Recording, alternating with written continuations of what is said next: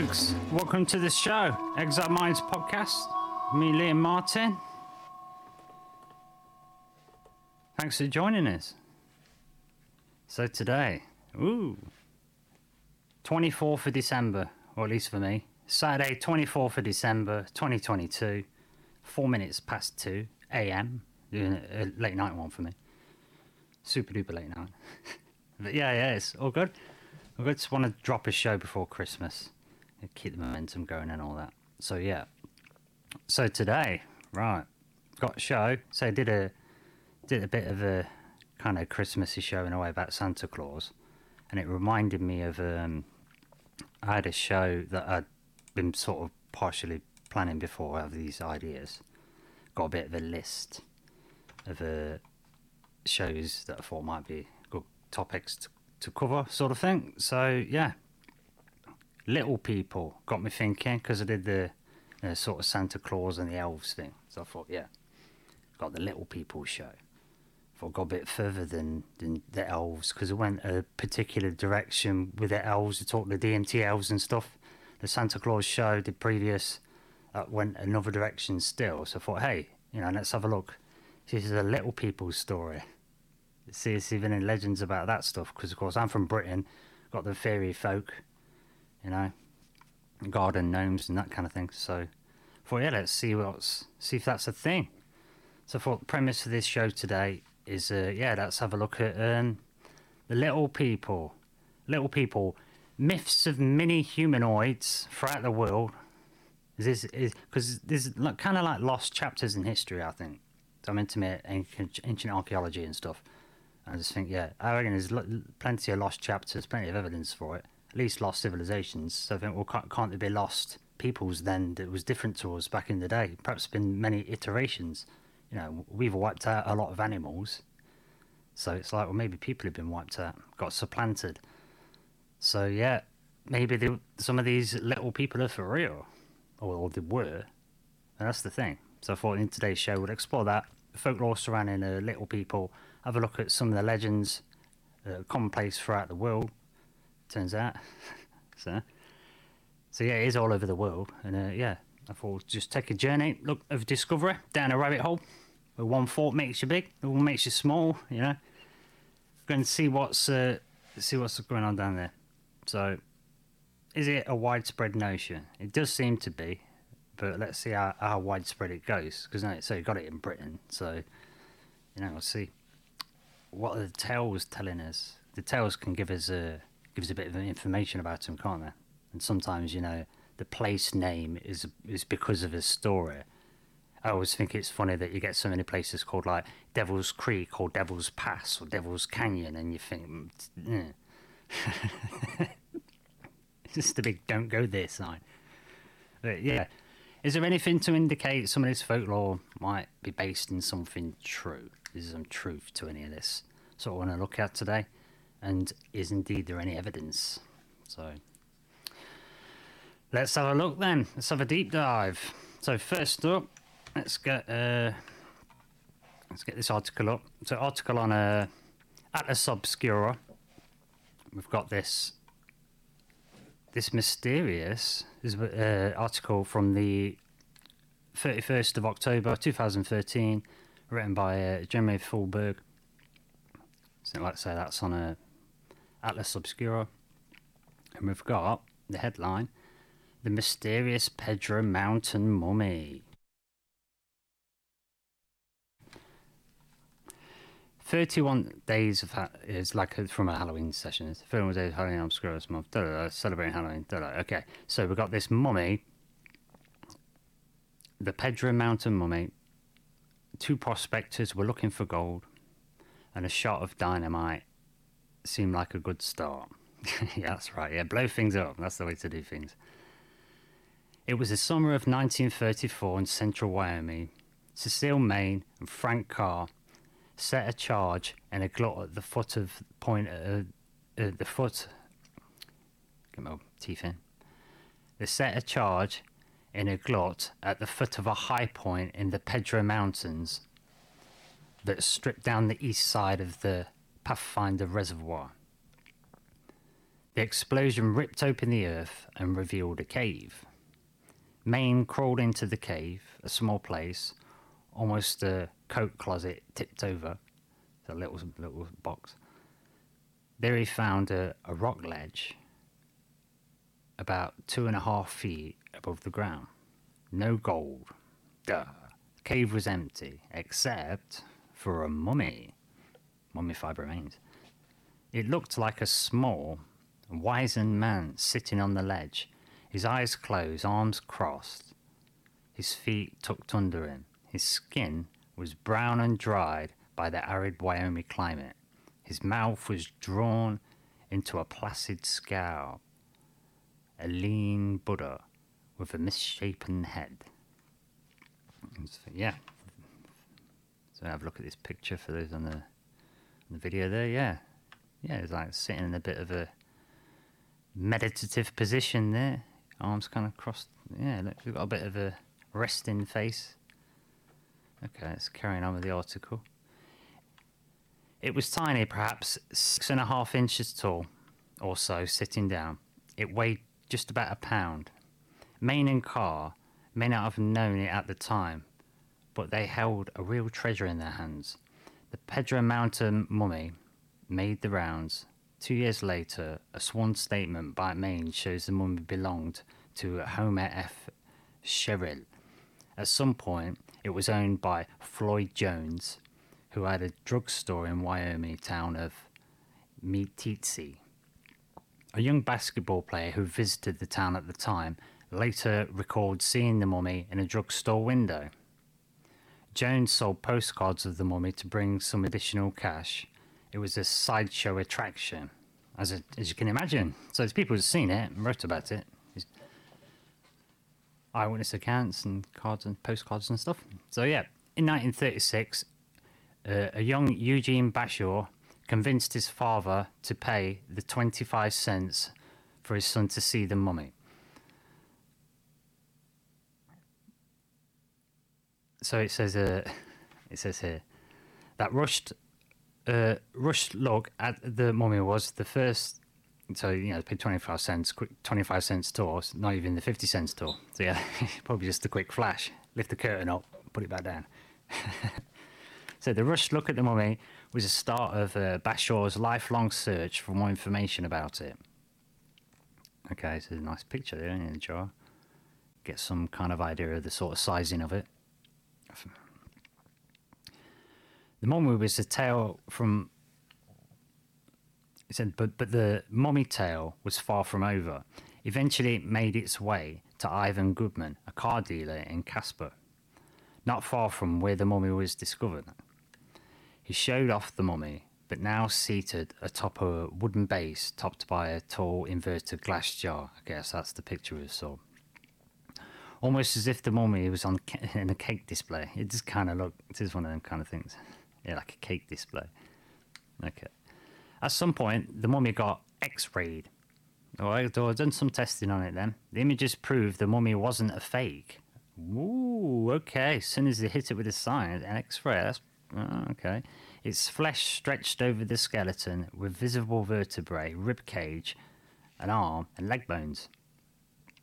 Goodman featured the mummy in car advertisements and apparently offered for display by others. The hype poster barked the claims It's educational, it's scientific, it will amaze and thrill you. It's a pygmy preserved, as if actually alive. The poster featured photos of the mummy and the x rays of it. From left to right, Goodman's name was at the end of the tail with a blank line and filled in by whoever is displaying the mummy. So this pygmy was 65 years old when it dried, as the poster claimed. That wasn't actually true, it says here, but it was a fascinating story, one that could sell. Okay, so try and make it like it's an old man that's small or something. All right, it's made that bit up. There's him holding it. Oh, there's Casper. That's a good little shot, actually. X-rays, that's pretty impressive. I mean, that's that's that's it's, it's quite enthralling to sit and think about. Really, you get that you can find a tiny, tiny little person, sort of thing. And then you've got to think it's not real when you find it, surely. You know, I've I had a moment where I saw a, saw a cat from a distance, but the way it was sat and the light, and it was in broad daylight as well. It looked, it was black and white cat and had a white, white chest, but it was on a corner, and behind was a bit of a mud bank, and there should have been a hedge there, but there was a bit of a hole in this mud bank behind it. And the way it framed it and the way the mud was and the shadows, it looked just like a little man in like a tuxedo with a top hat. You know, like the size of a cat. And as I was getting close, like getting freaked out as I was getting closer, like, no way. There's not a little man in a tuxedo with a top hat, like a foot high. There can't be. it's trick of the eye. They would have been a bit freakier. Yeah, the phone one, and it's x-rayed it. We've got the bones, so it's a bit weird. anyway, far out, but that's what we've got on, on with the article. Okay, so also it's saying it's in a jar. It's also an item that could be stolen. The one with yeah, it's stealable because it's small. You know, especially put in a nice case as well. It's gonna preserve it. You just grab that, swipe it. So yeah, it's also it could be stolen. The one was lost about 1950. It's not clear how. The press reports vary. Some claim Goodman took the mummy to New York City and lost it to a conman. Others say he sold it. Others say the mummy just vanished. Years later, University of Wyoming physical anthropologist George Gill picked up on the story, reportedly from his students. He says it's likely the mum was an infant suffering from. Oh, what's this word? Anencephalia. Anencephalia, that would do. Oh, I wonder if uh, we'll get the computer to read it. Will Hazel be able to hustle this one? There we go, let's try it. Hazel, no, yes, no, yes, no. Oh, I'll try. Oh, I've got to Give it some volume. What is this word? Encephaly. An encephaly. Are you sure? That don't seem right. Anencephaly. An encephaly. Okay. he says it's like the mum was uh, an infant suffering from an encephaly. Oh, forget that. A defect that means that a fetus doesn't develop major proportions of the brain. Okay, so that's trying to account for the head deformity. The mummy wasn't a pygmy. It wasn't an old man, as they sort of made up in the beginning. It was an infant born with a birth defect, almost always fatal. Unusually, it was buried in a cave in a seated position atop a ledge.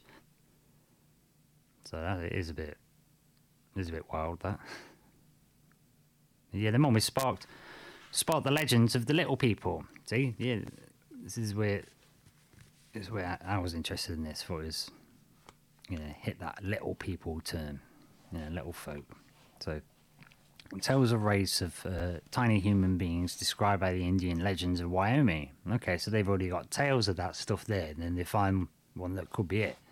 All right, plot thickens.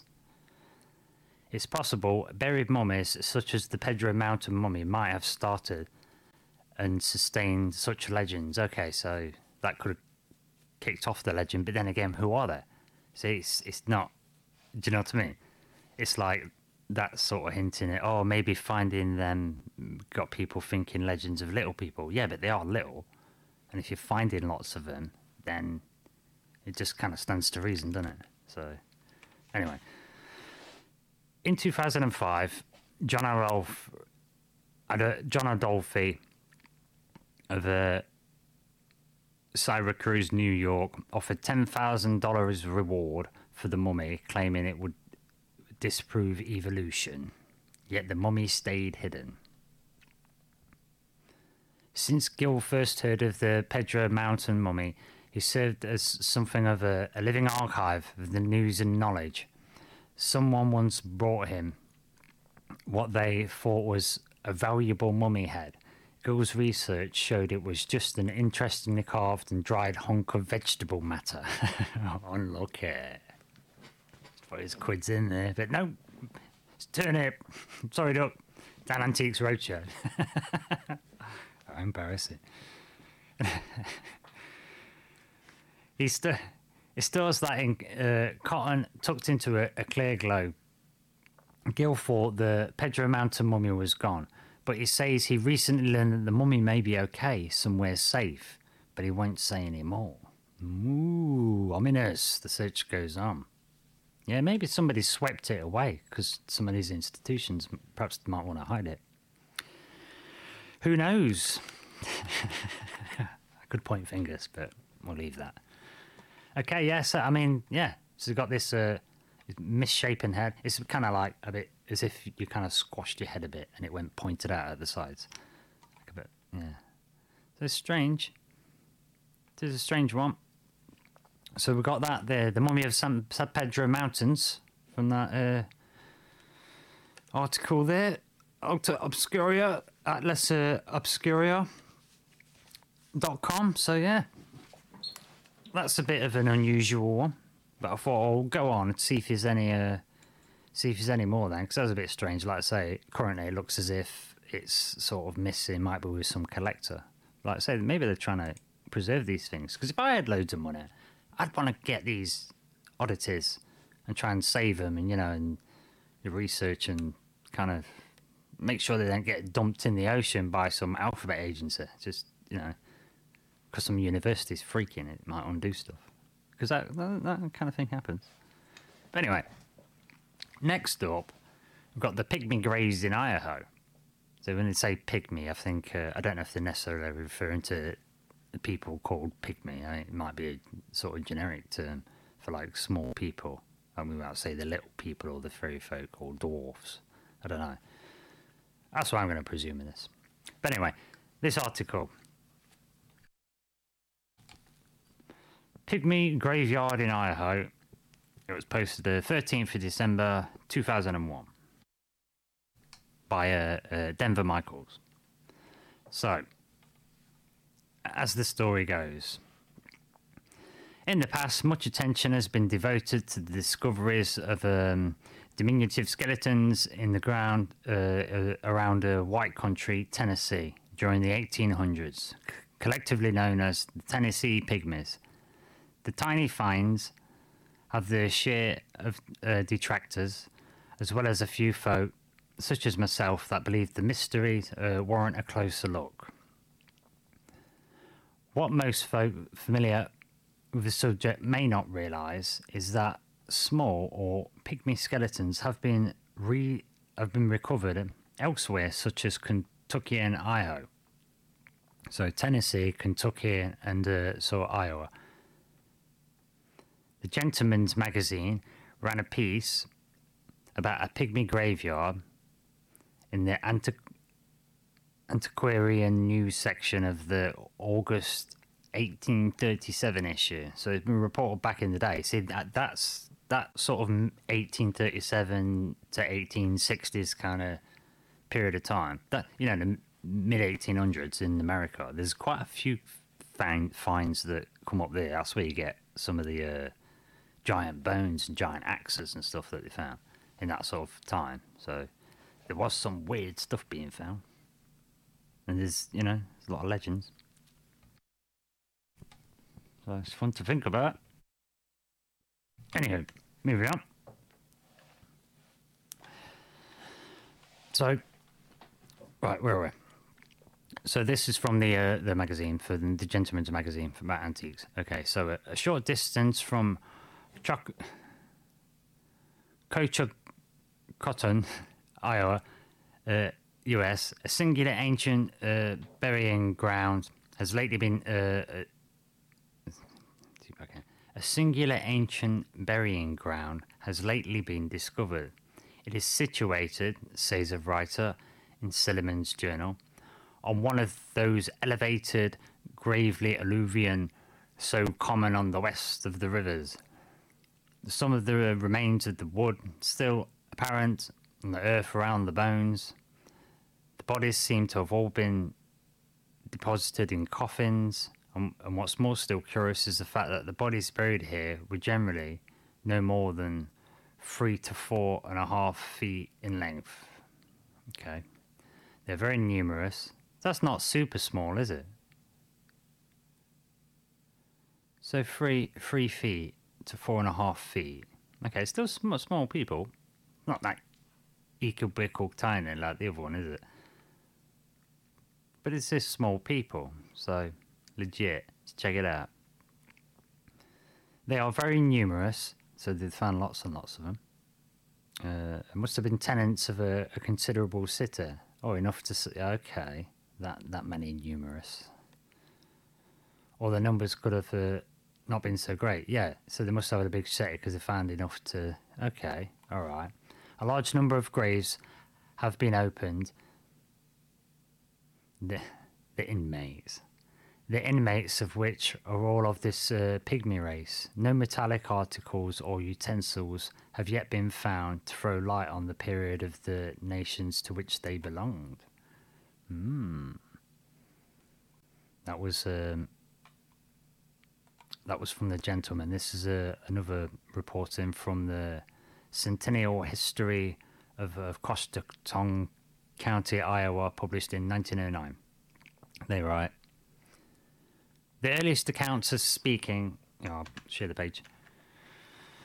The earliest accounts of, of speak of the mounds regarding even the Indian days as structures of remote antiquity. The missionary Zeisberger noted 133 years ago the numerous signs of an ancient race here. Okay, so he's saying only 133 years ago.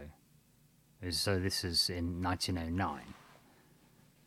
Yeah, so it's yeah, so then they're talking like the late 1700s. Hmm, the late 17th century. Yeah, yeah. So, wow, that's not that long ago, is it? Anyway. So your mission is uh, 133 years ago. Numerous signs of an ancient race here. He refers particularly to the cemetery containing thousands of graves near the mound, three miles south of Coshocton. The skeletons reduced to chalky ash.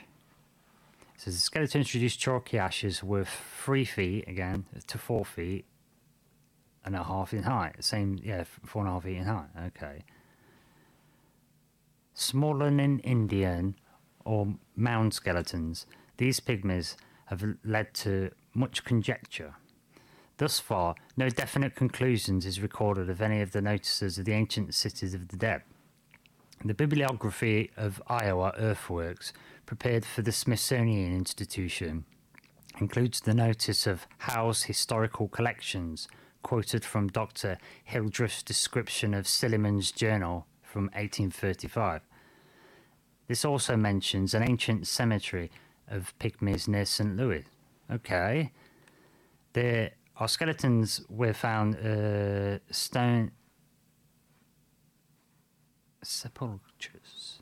Okay. Found stone sepulchres where there seem to also be uh, wooden coffins. Discovery of the pygmies' graves on the Keene Bethlehem Township line is credited to J.C. Milligan. Hildreth relates, uh, relates that one of the Coshocton's graves was found a skeleton five and a half feet long with decaying pieces of oak and iron nails. Okay. The skull was tri- triangular in shape, much flattened at the sides and the back, though not with a slant brow or flat head Indians as Indians seen in the West the hole pierced in the back of the skull. A hole pierced the back of the skull. The bones were displaced. The skull being found with the pelvis from which herein the body was dismembered before burial. In the St. Louis cemetery, found among the pygmies one skeleton of rather large development, for, though not taller than the rest. The legs were cut off at the knees and placed alongside the thigh bones. Mm. Michener tells the, the tribes of the Maryland drying the bones of the dead and carrying them in wrappings from place to place as generation after generation sought new hunting grounds. and that eventually their ancestral bones found a final resting place at the valley of Coshocton when the last of the tribes became too weakened by war to move farther. This tradition was credited to a Nanticoke, Nanticoke uh, convert who was with Zeisberger, but it meets with skepticism, which has observed the uncertainty of the Indian memory of how commonly Indian traditions die out. As for instances, those southern tribes, as for instance, the some southern tribes who retained no recollection whatsoever of De Soto's expedition. Okay, so I suppose it's yeah, yeah. The same. Mm, I suppose that's kind of muddy in the waters a bit for me. It's a bit like saying, "Oh, well, maybe the." oh, I don't know. It's a bit like for me. That's a bit. It's a bit wordy and it's a bit. I know it's written years ago. It's a bit like saying, "Oh, well, you might they might have forgot," or I don't know. I don't know. Maybe you can't take them seriously. I don't know. It just feels a bit. Ooh. Anyway, I'd skip past this bit. Yeah. So, so yeah, the the fandom in in several places. Then, so, this, so that was that was from 1909. Let's just skip to the end here. There's quite a long. Oh, it's got Arnell's mentioned this. Yeah. Okay. So a statement appears in uh, Graham's history of uh, Coshocton County that the Moravians minister from Pennsylvania visited ancient uh, cemetery here and remarked a custom among the Moravians of burying the old in separate rows from the young. It's that's kind of that's curious, isn't it? Okay, it's separating. While this would explain the uniform smallness of the Moravians' graves, it does not explain the absence um, the absence uh, from the missionaries' records of any considerable mortality among the younger, or even, for a matter of fact, the elder members of the Moravian mission. So this is saying, well, they've found some small graves of other people in Pennsylvania, but they assume that that was because, you know, they're, they're burying the adults and children kind of in separate rows, so they must all be children. But then they've got no records of saying, we don't, you know, we found this grave full of small, you know, small coffins. They're assuming they must have all been kids, but they ain't got any records of saying a load of kids die. Or anyway, so I seen that, and I thought mm, I have to pull on that thread a bit. So yeah, I mean, don't know, don't know what to make of it. So I thought, well, these Moravians, let's uh, let's check these out. Then it's Pennsylvania pygmies, the Moravians. I mean, they're within Wikipedia as well. I'd never heard of them, but they're in, then sort of Wikipedia is just like you know, it's regular people. And I'm thinking, well what is this? Are they just? Is it? Yeah, I'll get this Wikipedia page up. Oh yeah, just just like regular people, just like a, an order of the church.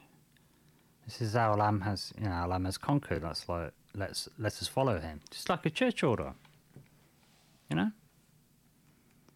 So we'll check into them and see what see what they're saying. The Moravians.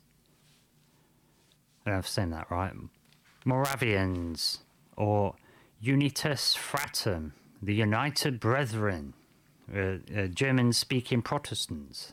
So it's like, well, don't seem anything anything super special. They just seem like a regular order that origins from uh, 1457. So I don't know. Was it like a.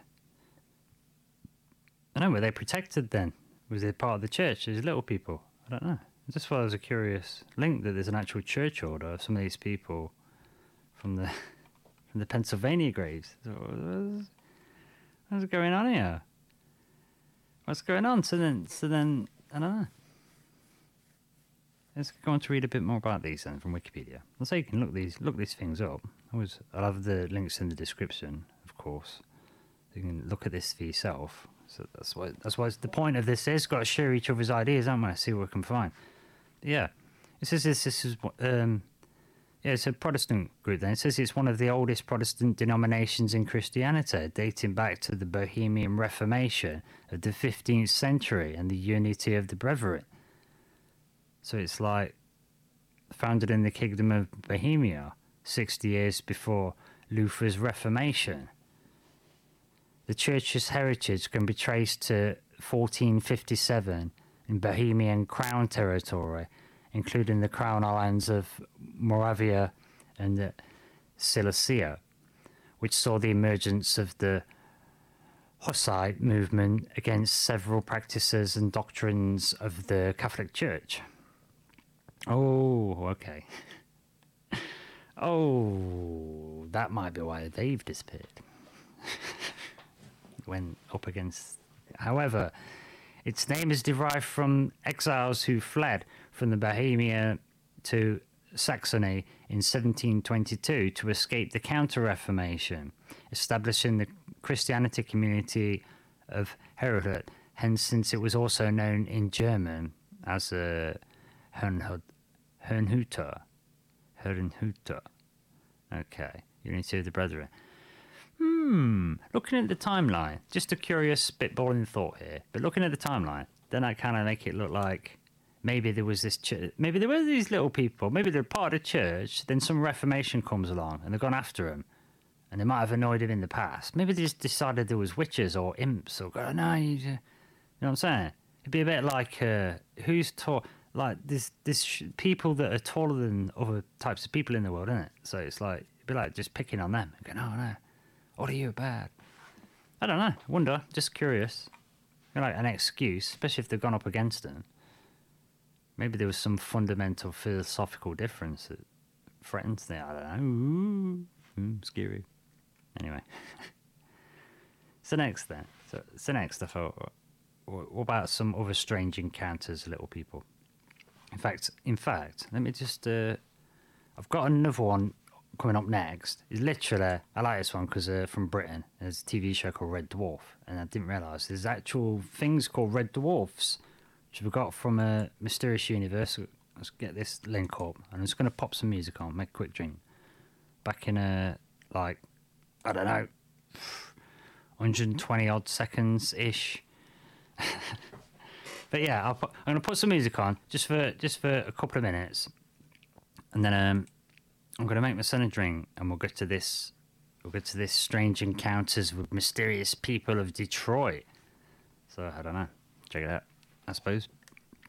But anyway, yeah, I'm just gonna just gonna quickly pop some music on, make a quick drink, and then uh, we're back in a sec. On the Exile Minds podcast, Liam Martin. A Couple of minutes, not be long.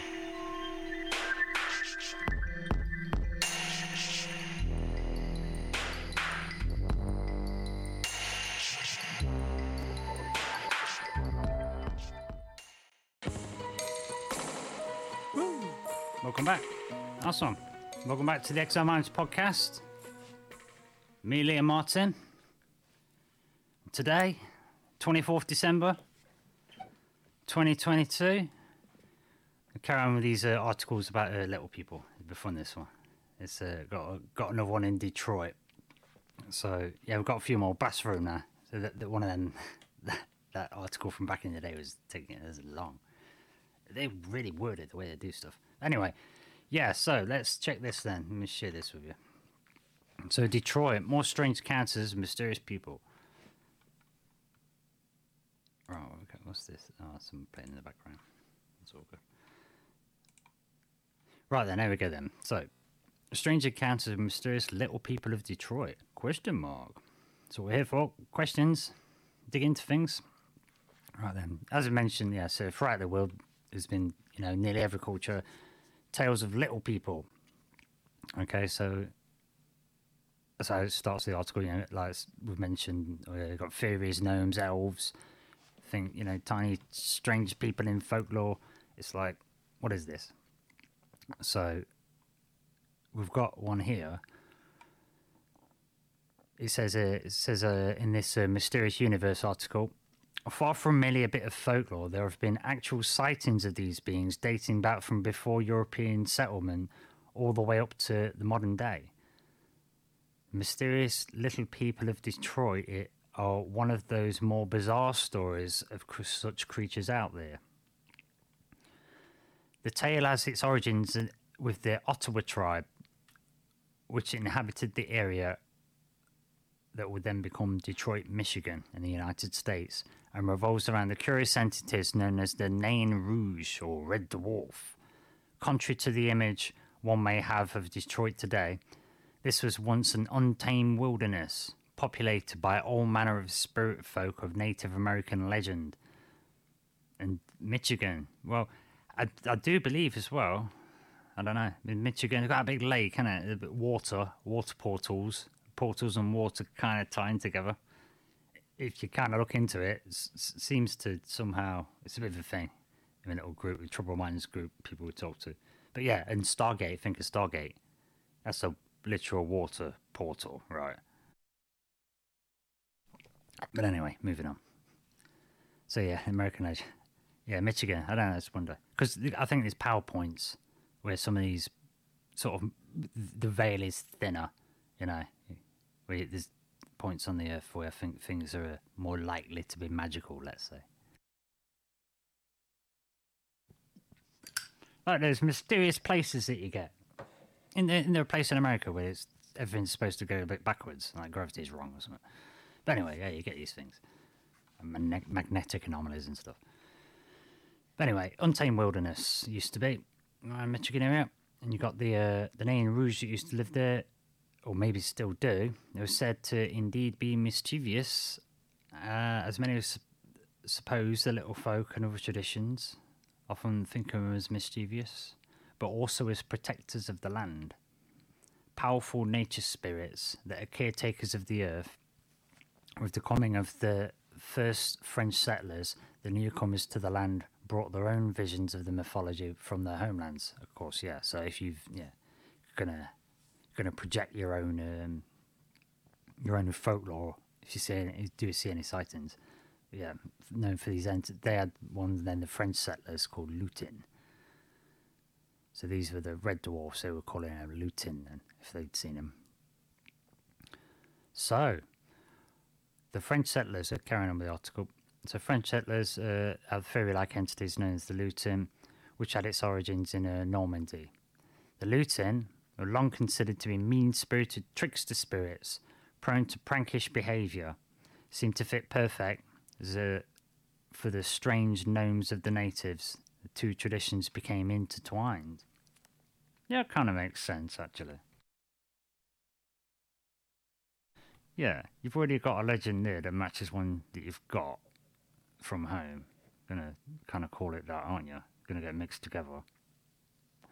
And when you meet, meet natives, they might take on the name of your thing. Yeah, okay, that, that makes sense. Cultures blend. All right nice image there. Looking a little bit is okay. So you kind of red dwarf, red. Kind of got horns though, and pointy teeth, so they look a bit devilly.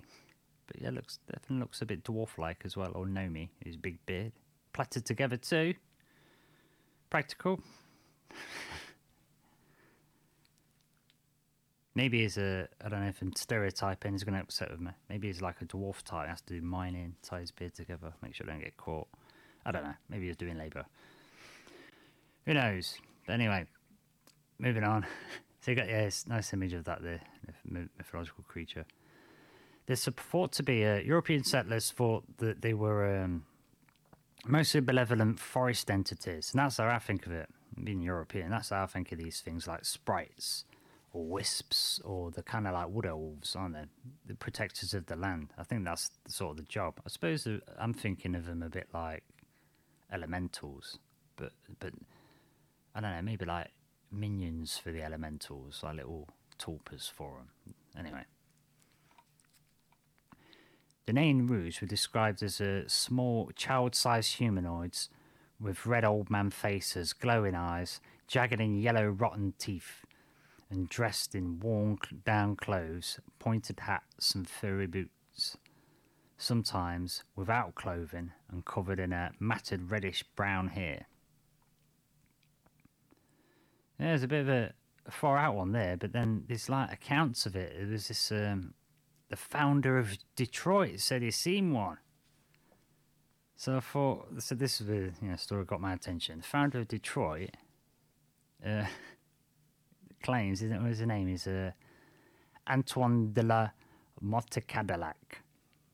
That will be where Cadillac comes from then. One of the earliest such reports, yeah, from starts in 1701, March the 10th, 1701. A fan of Detroit. Said it's seen one. So let's uh, let's have a look then. I'm just going to zoom in a bit.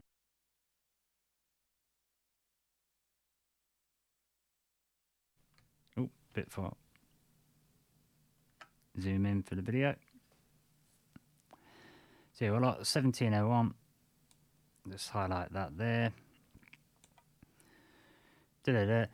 Right, yeah. So the story goes with this guy. He was, oddly enough, before his encounter, he had another odd encounter. A mysterious fortune teller allegedly appeared with a cat on his shoulder, as you do.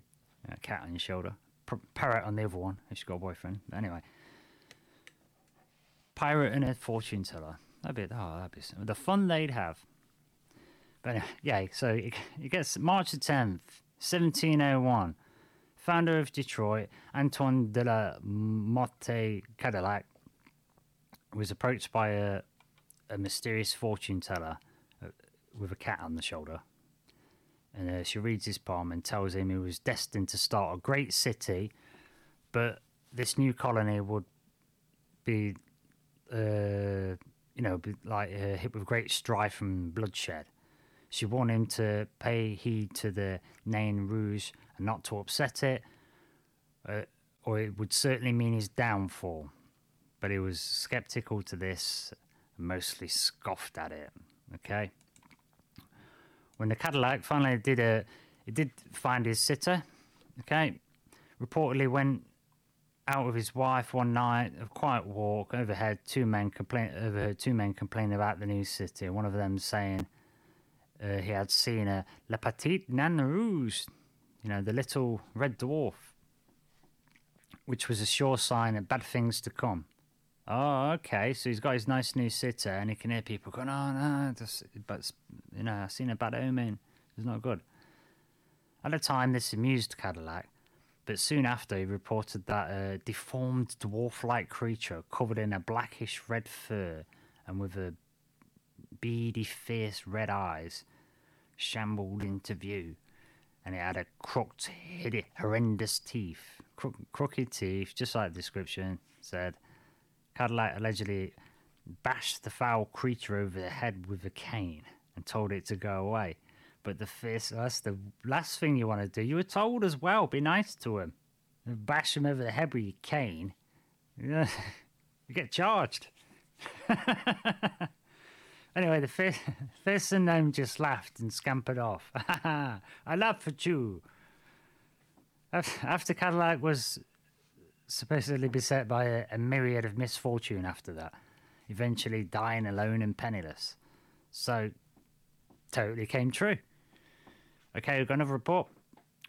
Creature spotted multiple times, uh, same time, frightened farmer claiming that he'd seen one in his roof barn, riling up the horses, uh, peering through his window, stealing his chickens. Oh, what a little, little, I don't know. Chupacabra like behavior that is It's unbecoming of a dwarf. Anyway, yeah, so the beast on the 30th of July, 1763. On this day, 250 British troops had amassed in preparation for a surprise attack on a rebel force made up of confederacy of Native Americans that had defied British post war policy. How dare you? How, how dare you? I've got my sample, I'm not going to do it though.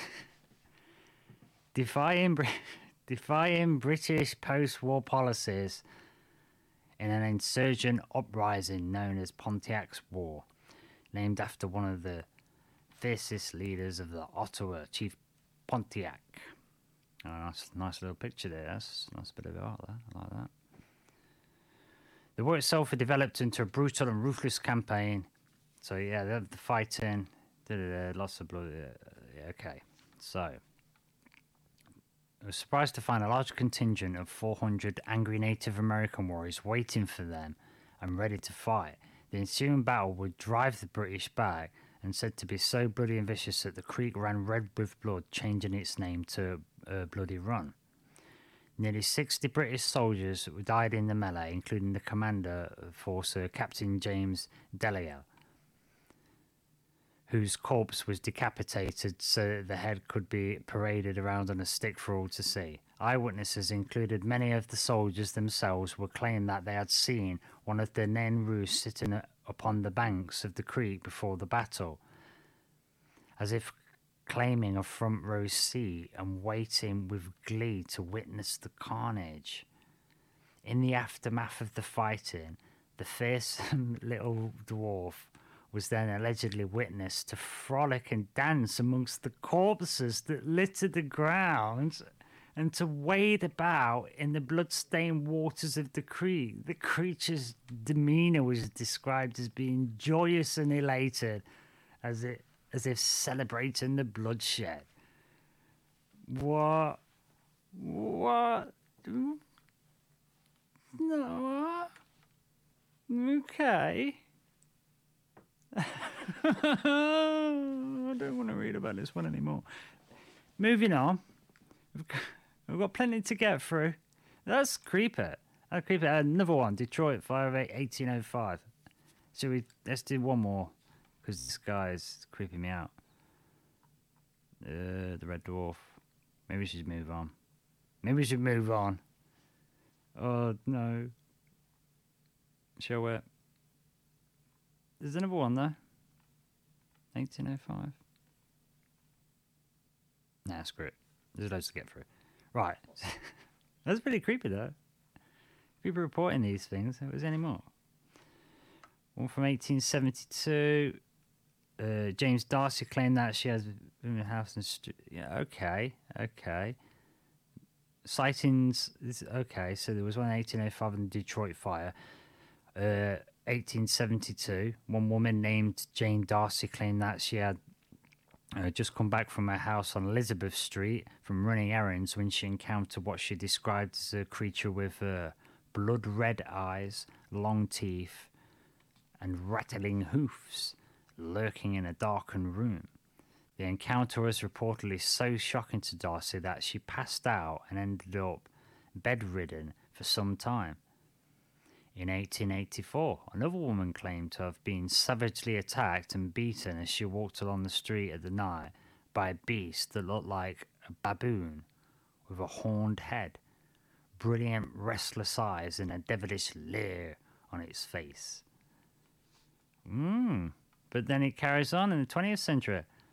Uh, malevolent little beasts or beasts were still up to their tricks. The creatures were sighted a few times before, um, sighted a few times before the 1967 Detroit uprising, which was one of the epidemic uh, race riots that was sweeping the nation. So, oh, okay, so this is another disaster situation. Well, like a, you know, a clashing, the clashing oh, yeah, there's another. There's going to be some fight, like a charge. I wonder if it's like an energy tulpa. I wonder if it's like a tulpa that feeds on that stuff, or maybe it's, they're interdimensional beings, like a you know, Monst- Monsters Inc. And they're like trying to scare people to get, but maybe it's not they're doing the scaring. They're just waiting to feed on it, like in John Carter. In John Carter, if you watch that movie, it's a few years old now. It's not really much of a spoiler, but yeah, there's the baddies in there, the villains in there, kind of want to hang around war and kind of kind of want it to happen. So because they feed on it, it's just like a form of energy. Mm, I wonder then the omens, and you hear that about banshees, you know, in the folklore, with a wail. Mm, like harbingers of harbingers what's the word? Yeah, like warnings ahead of time. But yeah, that's interesting. Okay, so the because there was the you know they're talking about the bloodshed and him wading in it, and then you know the race riots. That's obviously going to be highly energetically charged. Talk about that magic and stuff, and uh, the psyche and ooh, because in the in, in, the magic show, we found through the research, it's it's discovered that um, with doing the testing with magic, the emotional charge seems to really what kicks it off. You know, in the, in the Farsight, the remote viewers talk about we've got really big charge on that stuff. That's how it seems to pull these things off sometimes. So that's pretty fascinating. Yeah, maybe it's about um, maybe it's about that, about feeding on the bad vibes. All right, then. Okay, let's uh, let's move on to another one. Then let's get off the red dwarf and uh, let's see what else we got because there, there's there's quite a few.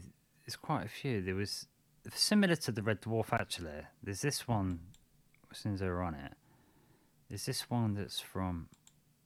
They're called the Nisse, a Nisse. They're from Scandinavia. I think it's Nisse, or the Tomte, the Nisse and the Tomte, or the Tom Tenisi.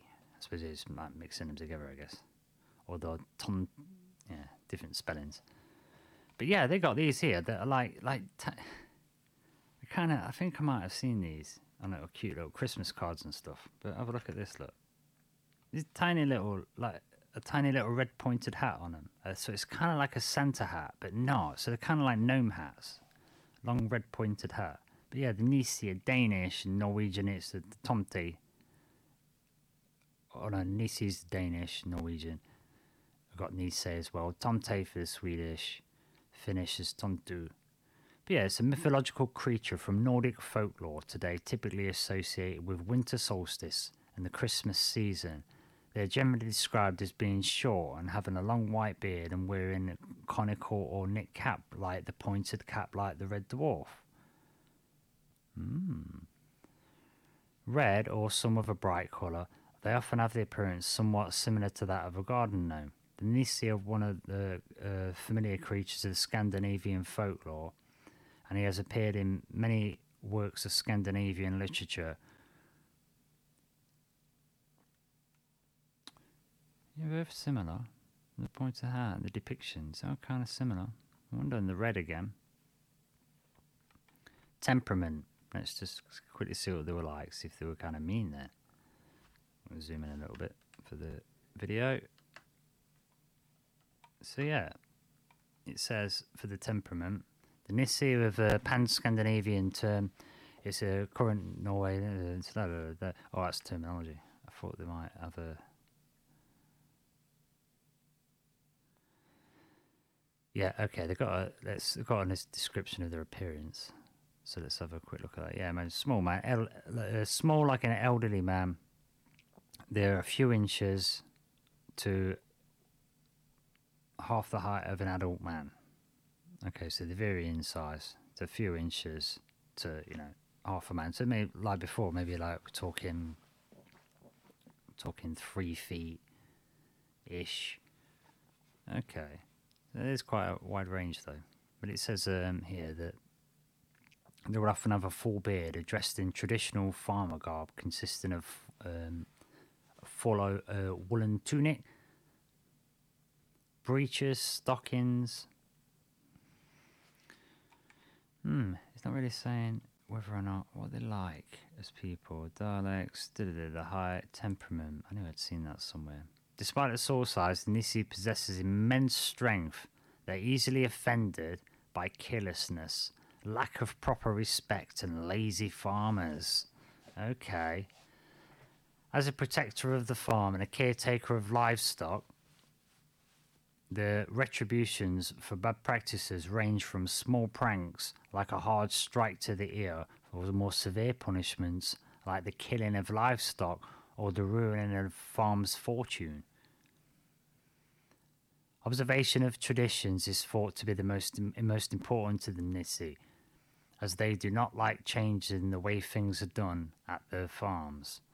They are also easily offended by rudeness, farm workers swearing, urinating in the barns or not treating the creatures well can frequently lead to a sound thrashing by to a sound thrashing by a tomte or nisse if anyone spills something on the floor in nisse's house it is considered proper to shout a warning to the tomte below okay so you've got to be really respectful of them there or they're gonna get okay they do seem All right. Okay. So this this serious. They're serious. All right then. you don't mess with them. Right. We're jumping for a, jumping for another one here then. So well, that Nisse folklore. There was a there was there was a couple here that was a bit it was a bit weird, but I think I'm just gonna skip past that and go to these Native Native American ones because in Native America, I found that they had loads. They got quite a few, actually. Um, Native American legends of little people. They've got the Mohegans believed in these ones called the Makawarsug. You've got the Esakasone in Canada, believed in little people that lived in a hill in Nova Scotia. You've got the Shoshone. Don't know if I'm saying these tribes right, but I'll try my best. You've got the Shoshone tribe believed in little people called the Nimariga, who lived in the Rocky Mountains. They used bows and poison arrows keep trespassers away. You've got the Choctaw, called then the Quanekosha. These people were feared and supposedly kidnapped boys to test them and figure out their nature. Hmm. The Cherokee tribe believed in three different types of little people the Laurels, the Rocks, and the Dogwoods. They range from being good and helpful to purely malicious. The Crow tribe, called the Little People, the Nirumbi. They supposedly lived in the uh, Pryor Mountains. So, yeah, I'm going to focus on just one of these stories then, for I thought I'll go for the Choctaw legend. But it's uh, interestingly, it was not this uh, the original, the first one I listed here by the Choctaw. They called them the Quanekosha, but in this one here, it's uh, gives a bit of a description. uh, But I don't know if it's uh, if they're talking about a different one or the same one. But you know, just show the article here. So yeah, let's have a look at the Native American ones then. So yeah, so we've got them in Europe, we've got 'em in Scandinavia. We've uh, we've got them in the the fairyland folklore. We've got these Welsh ones called the uh, Tel, oh, the Welsh saying Chelawelf Teg. It's like a gen- generic term for you know the sort of fairy folk in the Welsh language. But it's like it seems to be so commonplace, and they say see how similar them two were the Red Dwarf from the French. But then are they getting that from Scandinavia? But then when you go into the Americas and finding they've got the same stories and all described the same, seems a bit weird, doesn't it? You know, like they've already got it the same. I know they've intertwined the stories, but that's because they match. So I don't know. Anyway, let's have a look at uh, see what the Native Americans are saying then, because the Europe stuff. I've had a look at that. So let's see what they're talking like. Because they're looking a bit like like kind of guardian spirits to me. Like you know, like they're testing the boys. Like the tribe dimensions are testing kidnapping boys to test them to see their nature. So they want to see if you're being respectful. Maybe it's like a sample. Maybe you kidnap a boy now and again, see if the tribe's still being good to nature. I don't know. Just the idea. Anyway, little people, Choctaw legend. A long time ago, in ancient times, uh, while the Choctaw Indians were living in Mississippi, the Choctaw legends say that there were certain supernatural beings and spirits that lived near them. The spirits or little people were known as the Kawa Anukasha or forest dwellers. So, like I I'm not sure if that's just a different spelling or whatever. But yeah, they've got the forest dwellers.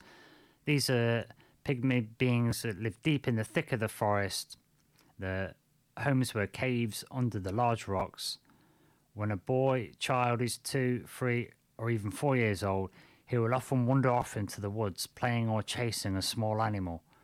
When the little one is well out of sight from his home, the ah, the Kwanakasha is the same people, who is also always on watch, seizes the boy and takes him away into his cave and or his dwelling place.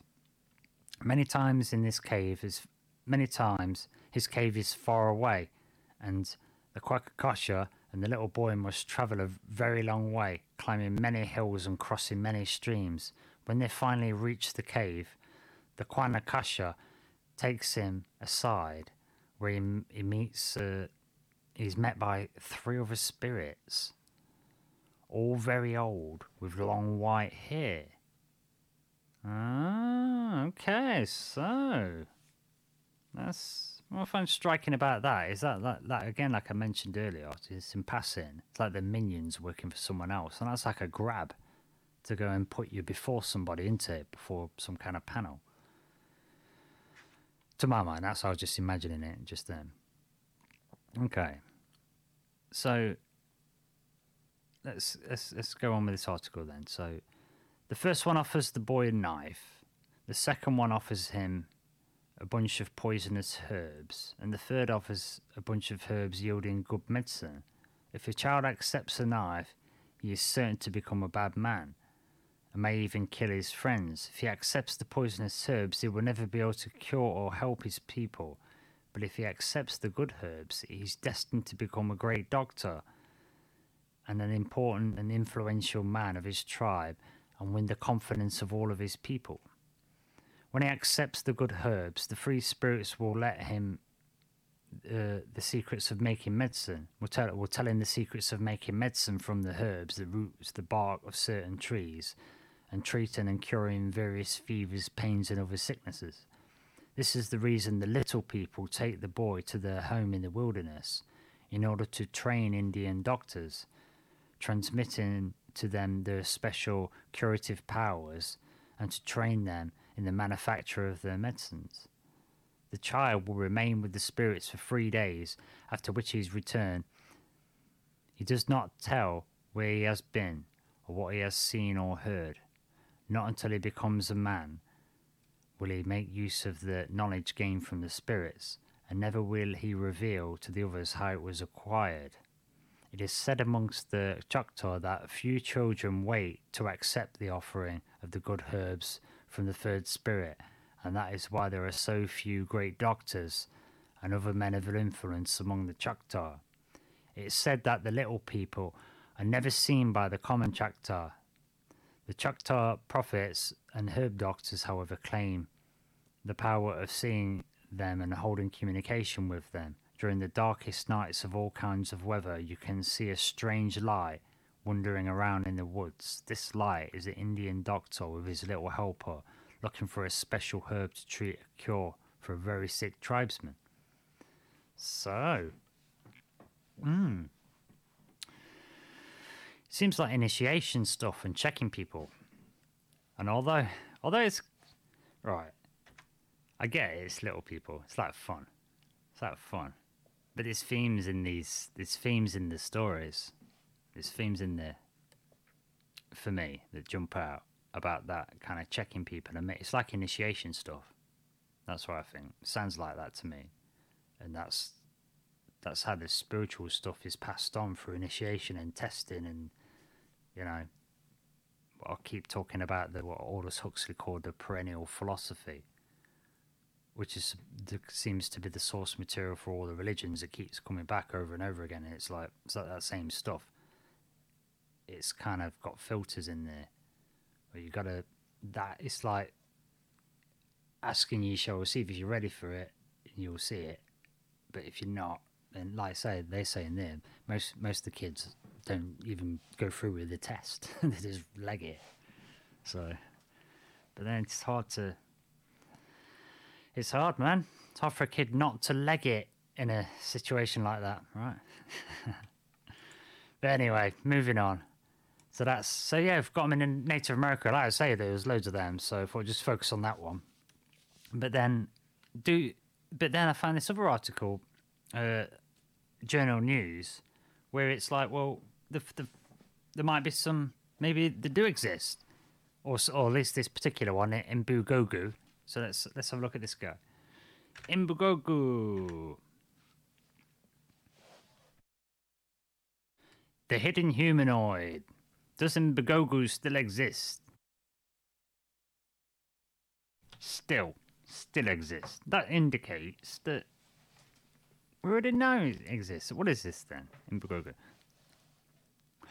In his upcoming book, Between Ape and Human, an anthropologist on the trail of a hidden humanoid, Gregory Forth details how he came into the conclusion that beings, possibly of, of the species H. florensis, known as Ubugogu continues to live on Flores and offer uh, offers eyewitness testimony. So he said he's seen him.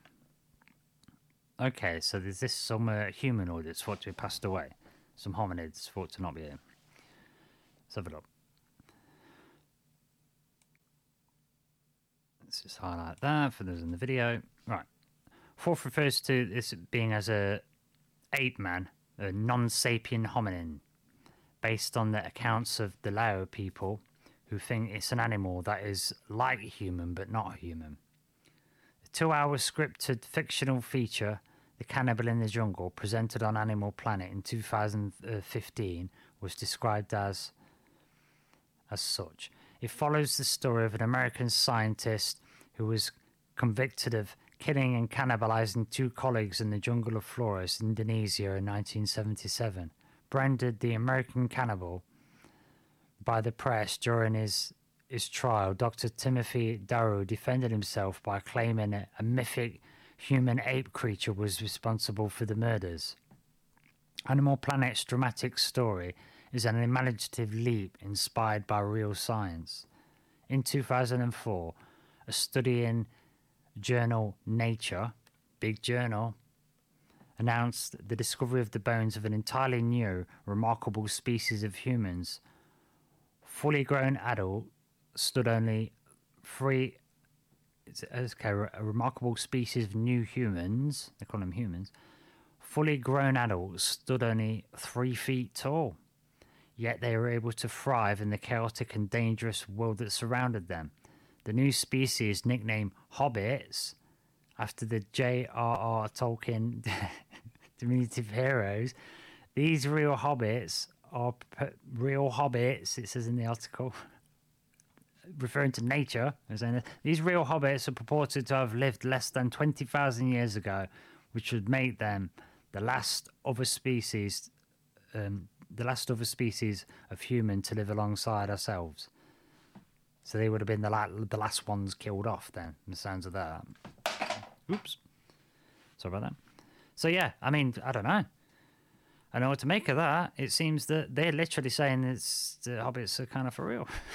well, there was one a long time ago. There were hobbits. So going back to the Moravians earlier, where there was that the oldest Protestant order in Christianity. I don't know, maybe they were. No, because they had them graves, didn't they? Were really small. Maybe I don't know. Maybe they maybe they were folded into the church, because the church have got these kind of people with cone heads as well.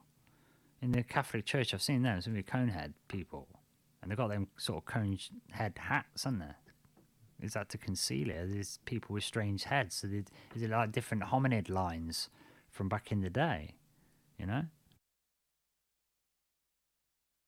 Maybe there's something different. Maybe there different properties. Know. It's, it's interesting to, to think about. But moving on, I'll just finish this article off. But these hobbits fully go. Uh, but did these hobbits fully go extinct? Well, that's what I was just asking. Later, 60 Minutes sent a film crew to investigate the Nature article while on site in Flores. The, the crew unearthed a local legend these creatures might not have died out at all. The Animal Planet's scripted film, The Cannibal in the Jungle, follows the expedition of a team into the heart of Florence to investigate Durrell's claim to find out once and for all if these legendary creatures exist. Personally, I thought the overall presentation is entertaining. That's what it's saying there. So, okay, duh. Wrong described. Okay. All right then. Ibugogo have uh, hair-covered bodies, longish arms, big bellies, and protruding ears. They were said to walk awkwardly and could be heard murmuring in their own language, and were said to be capable of, capable of mimicking human speech. When they could tolerate the Ibu Ibugogo no more, the Flores Islanders drove the small people to the in the direction of the caves, perhaps near Lang Bao, or perhaps they burned the survivors alive. In any case, the stories were probably told to keep, uh, yeah, keep the children, yeah, yeah, keep the children in in line. you got some nice carvings there. But in the Telegraph, 2004, Richard Roberts, Discoverer of the, the Hobbit says the local tales suggest the species could still exist. When I was back in the Florence earlier this month, we heard the most amazing tales of, of uh, little hairy people whom they called the Ebu Gogu. Ebu meaning grandmother and Gogo meaning he who eats anything. The tales contained the most fabulous details, so detailed that you'd imagine you had, there had to be a grain of truth to them. One of the village elders told us that Ebu Gogo ate everything raw, including vegetables, fruits, meat, and if they got a chance, even human meat. When food was served to them, they also ate the plates, made of pumpkin. The original guests from hell, so to speak, or heaven if you don't like washing up, as it says there. But yeah, I mean, they eat a lot. I don't know then. So there's another one. There's another one. So we've got some. We've got Europe, uh, Native America, sorry, uh, Iranian Americas. They seem to have a. This one. Um, what? was this from? We've got Africa then. We've got Europe covered. We've got the Americas. You know? Quite a few. Here's another depiction here. Let's uh, just zoom in for the video there. That this one's got a lot of red colouring in the artwork there. Like the red dwarf, and they've got the red hats. That that red still still coming in. So, so let's see if anything about sort of. Are they thought of as good or bad? I think these ones might be one of them where it's like a, you know, like say a hominid that they've not found. Maybe some, not so much like a, you know, a nature spirit. But it says at the bottom here that Professor Morwood said that it was the wrong man. For, it was the wrong. Said it was wrong that the team who found the remains were unable to analyze them first. Because a, a, a, team went in led by um, they had a while the search for the bones are, are, are planned, a political foray, foray has broken out after a leading in, Indonesian uh, paleontologist or paleoanthropologist with no connection to the find last week borrowed all the delicate remains from six hobbits found in Lang- Langbua against the wishes of the local uh, locals and uh, Australian team members. Professor Teuku Jacob of Gadjah Mada University, who has challenged who has challenged the view that the Homo florensis is a new species, has previously t- previously taken a skull and bones to make a com- uh, complete specimen, a 30 year old female hobbit from the Indonesian Center of Archaeology in Jakarta, where they had been kept.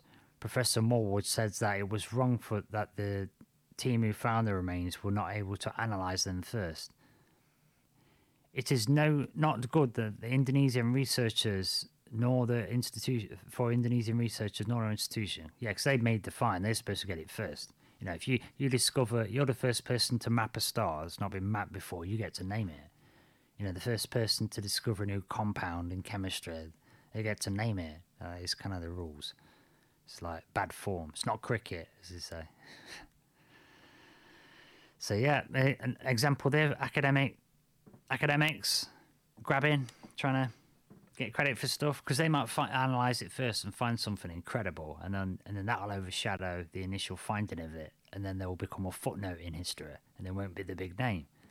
So that's so how that stuff goes. That's why we have to do the research ourselves, so we can cut through it. Because that because something like that can cause things to get locked up, and things don't get published, and we don't find out about it. So, just making a point there. Anyway, yeah. I've got a couple more, couple more areas trying to blast through, but I was, I, I, had this idea to look for some that uh, in places in America where I know these people are.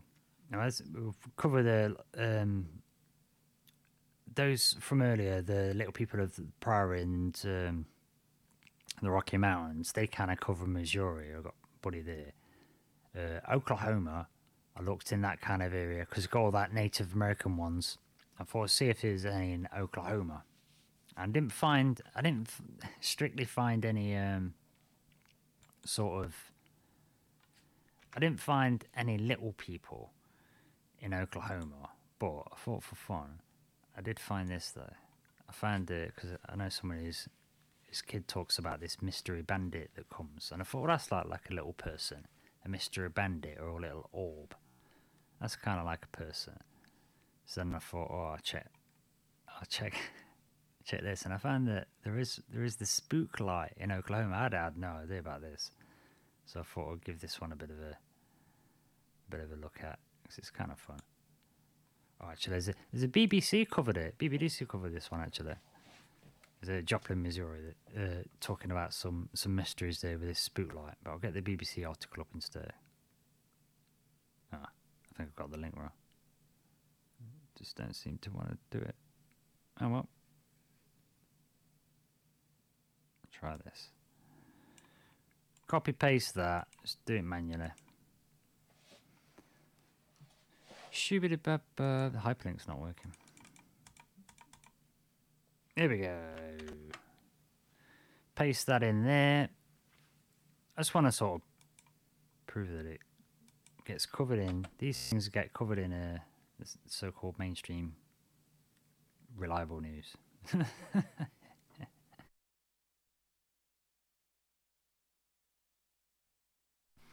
waiting for this to load up. Here we go. Yeah, no idea about this. Look, Route 66 glowing mystery orb. Route 66, I never heard of it. Never heard of it. Route 66 glowing mystery orb. In this one before. It's on about the this the spook light in Oklahoma.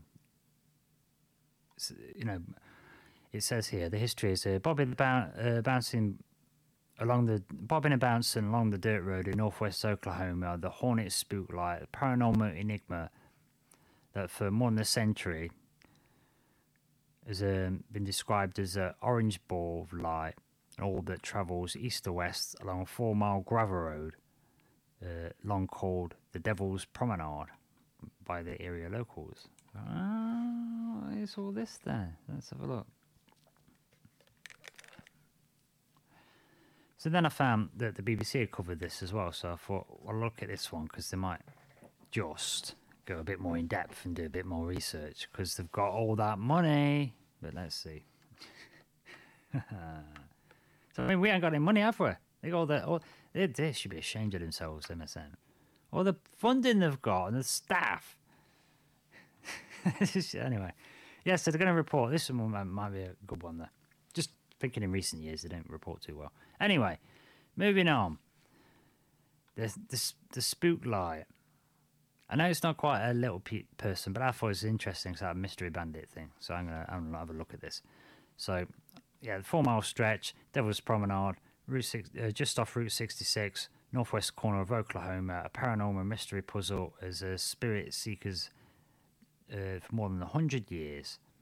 Mysterious basketball-sized glowing orb named for the former town of Hornet as the has been appearing in the night sky here since before 18 since 1881. No one knows its peculiar smouldering ball of light signifies where it comes from or what it's composed of. Even the Army Corps of Engineers have concluded that it's a mysterious light of unknown origin. This keeps recurring. I mean, I'm not going to go into reading the story. I'm not going to blast, you know. I just thought it was a weird one because I'd never heard about this, and apparently it's recurring all the time since 1881. You know, Army knows about it. Then none. Got nothing for you. I just thought that's that's that's strange. Nice picture here from 1970. The Hornet Spooklight, photographed in 1970 by area photographer Ed Craig, remains a mystery and it's uh, apparently it's in Ed Craig's collection at the Dobson Museum and Home Archive. So yeah, there's it's not quite a little person, but but I thought it's got the supernatural edge to it, right? Because it's this seemed to be like you know nature spirits and stuff, and then of course, if you're gonna.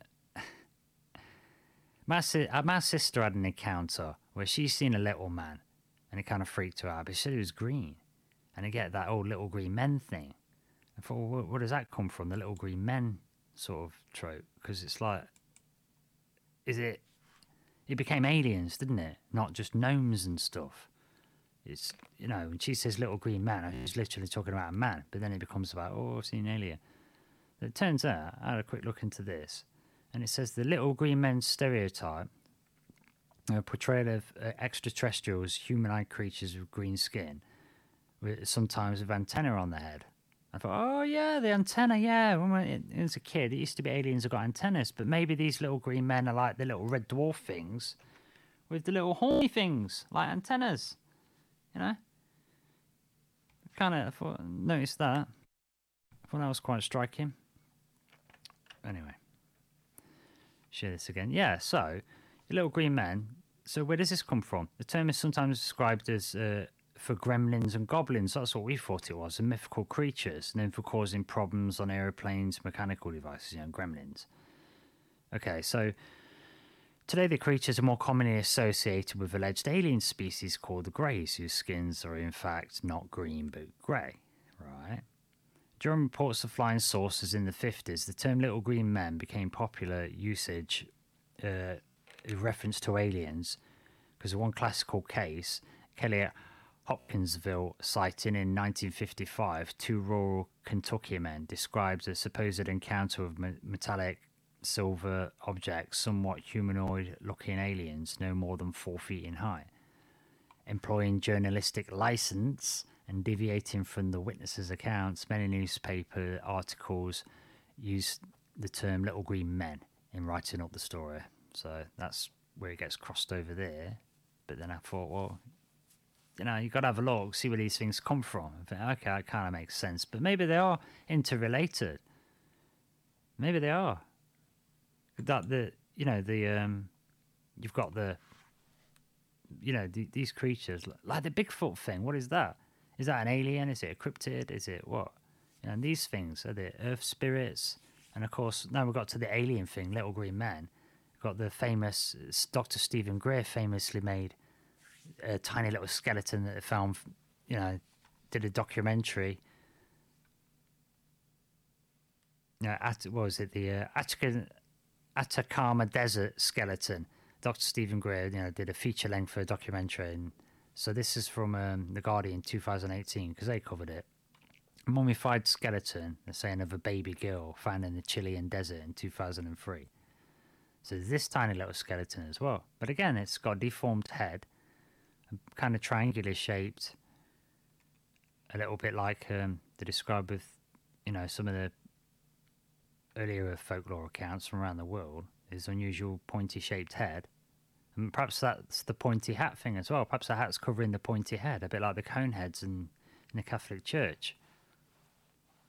Or maybe they mistake the pointy head for a hat. I just that was quite a, an interesting, interesting little link there. They kind of go together, don't they? Sort of thing. The sort of aliens and mythical creatures, and you know, as McKenna said, maybe disguising themselves as UFOs so as not to alarm us. And there's that thing of uh, Jacques Vallée saying "Passport to Magonia." It's like aliens aren't aliens. It's like the more spiritual and, as in the UFOs, the way that they move. So it's say something to think about. I find it quite enthralling to think about this stuff, and I find it especially uh, f- curious and fascinating that when this stuff come out with uh, Stephen Greer doing this serious documentary, also at the same time, I found out that uh, in the nineties Russia had one that was very very similar. There was a Russian case that with with this woman is supposed to have had this tiny little skeleton very very similar to this. And, I, and I, at the time, I looked up and found the documentary. Well, you know, to see it was there was a real Russian documentary. So let's this from Russia Beyond. If you want to look these things up, say links in the description. Yeah. This is the uh, Alyoshenko and the Alyoshenko and the Kaish Dwarf. So alien from outer space, question mark, or mutant boy. Same sort of thing. Same kind of depiction. Real or not. Say, I don't know. In the summer of 1996, a small Ural city of um, Kashima, 1.7 kilometers east of Moscow, witnessed a bizarre scene. A retired woman, Tamara Prosvirina, was walking down the street and, and uh, she uncovered the blanket and uh, she was talking to it. She was telling us, It's my baby.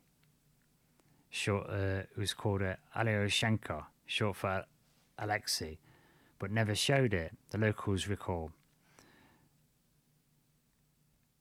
Prosvirina actually had a son named Alexei, but he was grown up, and it was a, and in 1996 he was doing time for theft. So we decided that the woman had gone nuts and was talking to a toy, thinking it was her son. And she did indeed have mental illnesses, and several months later, Uh, had to be sent to a clinic and treated for schizophrenia, right? So the thing in the blanket, however, was not a toy, but a living creature she'd f- uh, found in the woods near a well. Okay. So the story goes this thing was like 20, 25 centimeters tall, humanoid, a brown body, no hair, big protruding eyes, moving its tiny little lips, making squeaking sounds. According to Tamara Neumova, um, Prostavira's friend who had seen, the eyewitness have seen it in an apartment, uh, who told later, later told Komanoskaya Bradavada his opinion, it was an onion shape and didn't look human at all. His mouth was red and round, and he was looking at us, said another witness. The daughter of the, um, it says, uh, uh, daughter in law, according to her, the woman was feeding the strange baby with her cottage cheese and condensed milk. He looked sad. I felt pain while looking at him, the, the daughter in law recalled. So there's witnesses about this. You know, there was a documentary about it. I think, uh, obviously, skeleton would have got took away. Would have thought, but yeah, accounts by local officials differ. For instance, Vyacheslav Nagoski mentioned the dwarf was hairy and had blue eyes, but Nina Yelazrina, Petrova's uh, other friend, stated he was standing near the bed with big eyes. Well, that's not that much different. Big blue eyes. One said big, one said. Well, she didn't mention hair. Others say it was hairless. Hmm. Okay. The other thing these people, the only thing these people agree on was that it looked like a real alien. Okay. That's what it says in Russia Beyond. On the other hand, the testimonies of the people like Natrowski and uh, Glaz- Glazrina are dubious both were drunkards. Oh, okay. I wonder who these were. Where you get into the story? Okay. So, the, okay. So the family saw it. And then the, couple of drunken friends that were making stuff up. That just kind of makes sense getting on the action. In fact, yeah, yeah, most of her friends died of alcoholism, it says here. So they were both drunkards, as well as most of uh, Prostavrina's other friends later died of alcoholism anyway. Journalist Andrei Loshak, who made a film about the dwarf, well, this is the guy who did doc- the documentary then, okay, quoted the locals. Perhaps uh, it was an extraterrestrial humanoid. In this case, uh, made the mistake of landing in um. Sounds about true. The city, with a population of 37,000, was not exactly paradise even not taking into account local alcoholics. In 1957, um, they faced the first nuclear disaster in Soviet history. Plutonium exploded at Mayak, a nearby uh, secret nuclear power station, through 160 tons of concrete laid into the air. The third most serious nuclear accident in history behind Fukushima in 2011 and Chernobyl in 1986 the region and the atmosphere were seriously polluted. And it said sometimes uh, fishermen will, will, catch fish that have no eyes or fins. Maybe that was a thing then, it was deformation or something. I found it curious that it was very, very similar to the one that Stephen Gray found in the desert. And it's curious that they got very similar shaped heads to some of the folklore stuff. And it's curious, you know, is it a? Is that thing again? Is it is it linked to aliens? Is aliens and these folklore creatures linked to the spirit stuff and the religion stuff for the angels and gods or the elementals? It's like so many questions, so many questions. But yeah, I mean, I just I just wanted to get another show out this week. I've had this one floating in my head for a while, So I thought, let's have a. It's a fun thing, you know.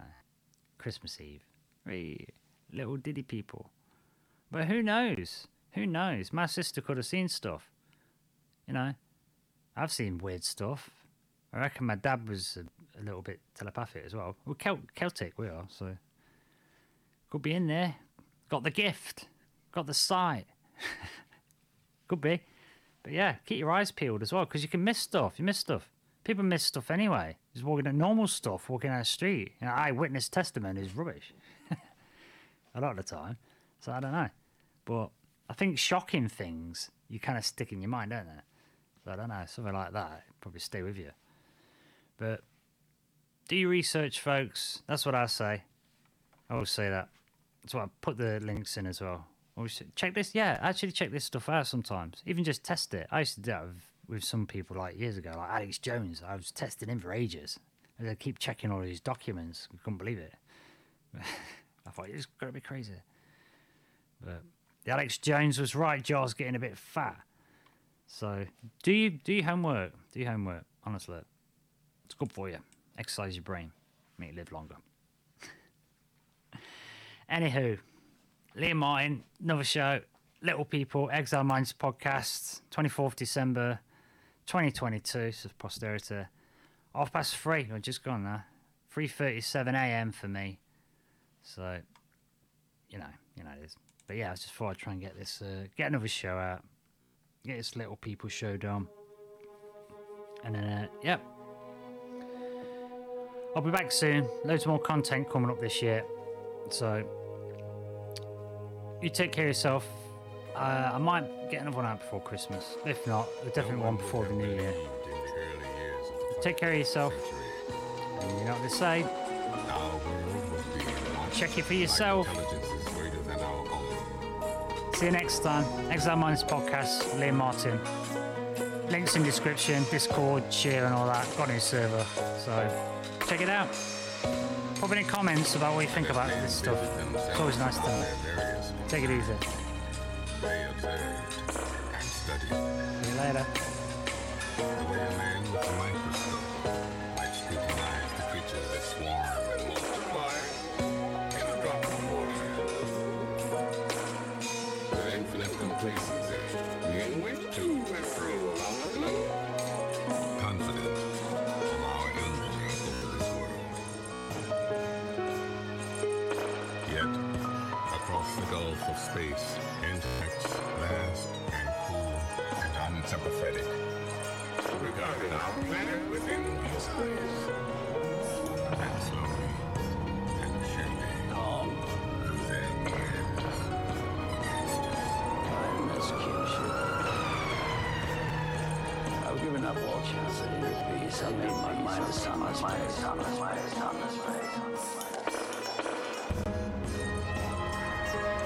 Share my dreams. my dreams. I wake up every day to an equation I wrote 15 years ago for which there's only one conclusion. I'm damned for I'm damned for what damned for My anger, my ego, my unwillingness to yield, my, my eagerness to fight. They set me on a path from which there's no escape.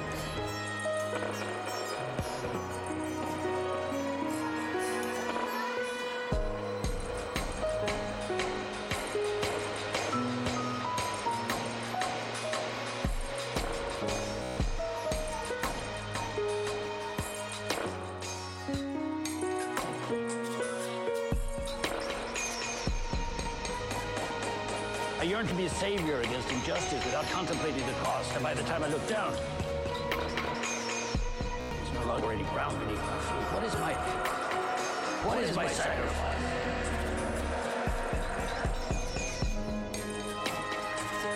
I share my dreams with those.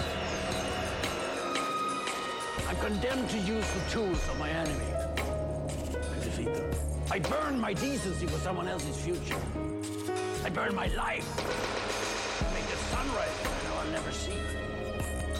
The ego that started this fight gratitude.